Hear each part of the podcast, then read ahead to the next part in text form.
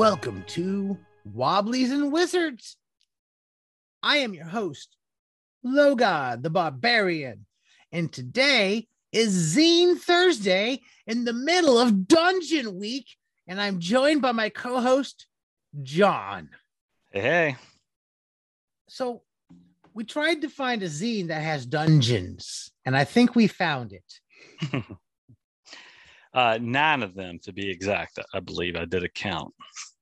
There's quite a few in there. I did not do the count. now, is that counting the towers?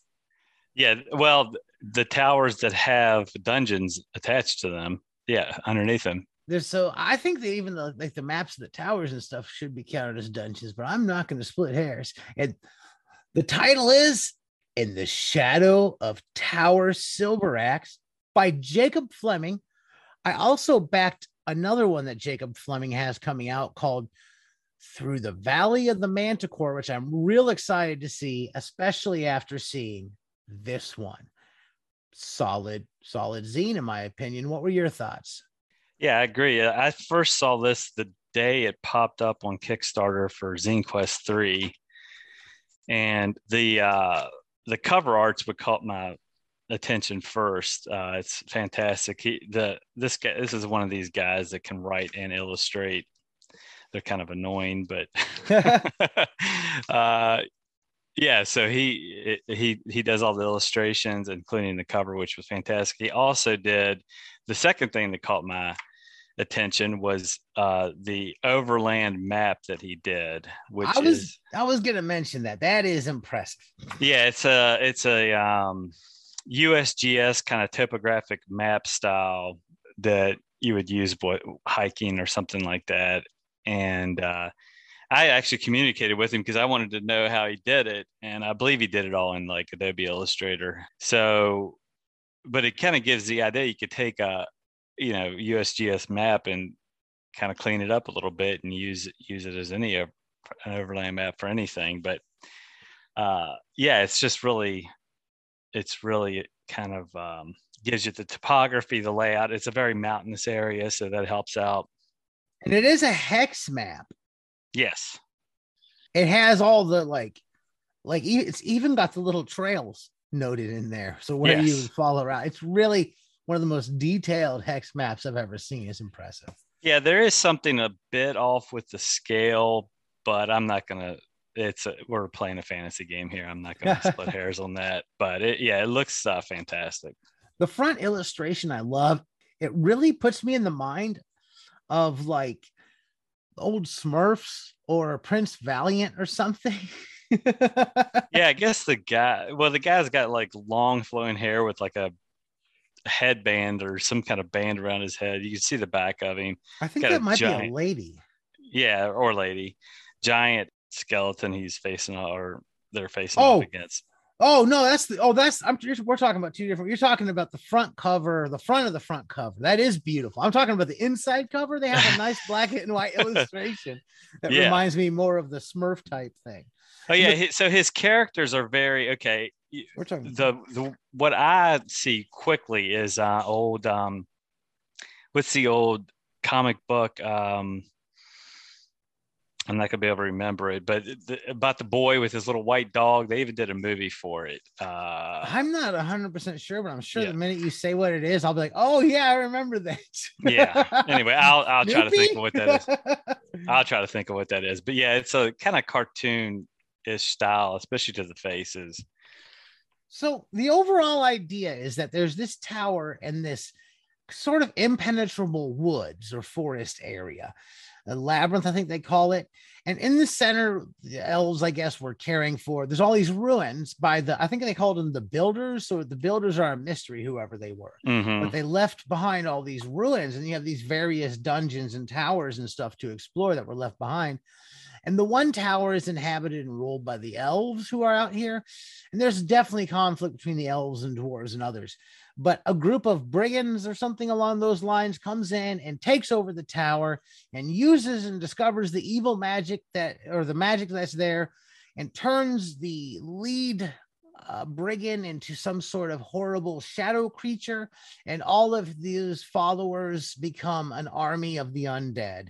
And they scare off all the different monsters that are in this region, and they start becoming a problem for the surrounding regions. That can kind of drag you into the adventure. Mm-hmm. It's cool. They have the runes of the ancients in here. And on page eight, you see there's sort of a key, a cipher key, and they have different runes throughout the book and things that you can use to just that are, you use that to decipher it. One thing I thought was neat they did with it is in I believe it's in Mount Kozengi ruins, and in this dungeon, there's a room. I want to I want to point this room out because I like it as a dungeon room, and I'm I'm questioning how I would run it with my players.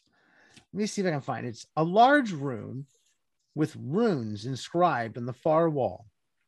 The walls are damp and covered in algae and moss near the floor level. On opposing walls, there are two wide pipes protruding. One pipe is higher up on the wall with a metal stopper stuck in its end, from which the water is dripping. If removed, water rushes from the pipe into the room. The other pipe is at floor level and acts as a drain unless it is plugged somehow with a stopper or otherwise. Now, the runes on the wall are a phrase that must be spoken to open a magically sealed door to a much further out there room, room 17. But they must be spoken underwater, can only be read with a read languages spell or underwater in the dark with infravision. So you're probably going to need the, that little rune cipher now, my question here is how do you relay to your players that they have to read this thing underwater, that they have to fill the room with water to read it? I don't know. I'd have to contemplate that before running it, but I like it. And all the good treasures in the magically sealed door further in the dungeon towards the end. So this room is early on in the dungeon. You got the whole dungeon to kind of figure this out and leave clues. And, and as a dungeon master, John, do you know how you would approach that? yeah, I don't know. I mean, without, and I'm I'm looking. It's it's the third room in the dungeon. I don't see anything before that that would give any clues. But I would definitely have to leave some kind of think clue. leaving some kind of clue, a, a journal or something yeah, we'd uh, have uh, to map have maybe to with some it. notes scratched on it. Um, it could be done, and I think that it, it could be done subtly enough that the players eventually go, "Oh, this is where we have to like put it, it, it with some pre-preparation and stuff like that." Eh, I think that you can cast it pretty well. The dungeons in here aren't very huge; they're not mega dungeons. No. They're accomplishable in a session or two, depending on which one. Some of them have multiple layers to them, and the different towers and other places seem to have dungeons below them as well. I like it. I would say that I've heard people say it's comparable, like, oh, I'm looking for an alternative, something like B2 to run a campaign. I would I can see that this is a good a good one to run like that to start a beginning game off of and a beginning group. I actually would much rather run this than the old B2 Borderlands personally. I think it's well mm, done. I, don't, I don't know. I've uh, I have a lot of uh, well, there's a lot of nostalgia built up in it, but I I definitely have been thinking about B2 for many more decades, and I I yeah I enjoy that one a great deal.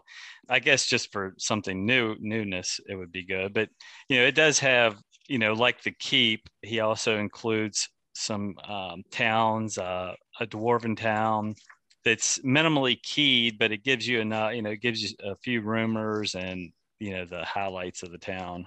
There's a fun little adventure in there where the, tr- the troll comes to one like a lodge or a, or a ranch or something at night to eat the cows, and you're tasked with they're offering you a reward to to go stop the trolls from eating the cows. They, they a lot of little adventure siege throughout it.